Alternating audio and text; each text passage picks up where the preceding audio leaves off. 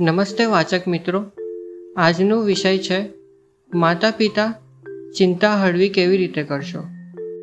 આપણી મનપસંદ પ્રવૃત્તિ માટે દિવસમાં ત્રીસ મિનિટનો સમય ગાળો. મનપસંદ કસરત કરો, જેમ કે ચાલવું, દોડવું, યોગા વગેરે. વધુ ચિંતાતુર થઈ જવાય ત્યારે ઊંડા ઊંડા શ્વાસ લેવા અને ઊંધી ગણતરી કરવી.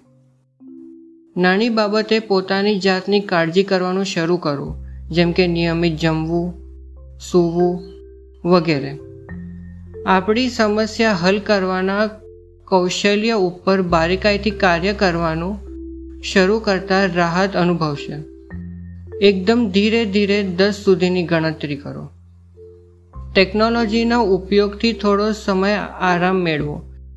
દિવસમાં ઓછામાં ઓછા એક કલાક માટે એનો ઉપયોગ રાખો. વર્તમાનને માણો. એના ઉપર ધ્યાન કેન્દ્રિત કરો.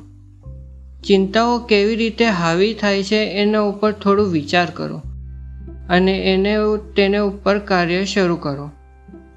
કોઈ પણ સમસ્યાના ઉકેલમાં વૈકલ્પિક વિચાર સાથે હંમેશા તૈયાર રહો. બીજાની મદદ લેતા જરા પણ ડરવું કે ખચકાટ અનુભવવું નહીં. બાળકો સાથે સમય વિતાવો, ત્યારે માત્ર બાળકો સાથે જ રહો. અસ્ત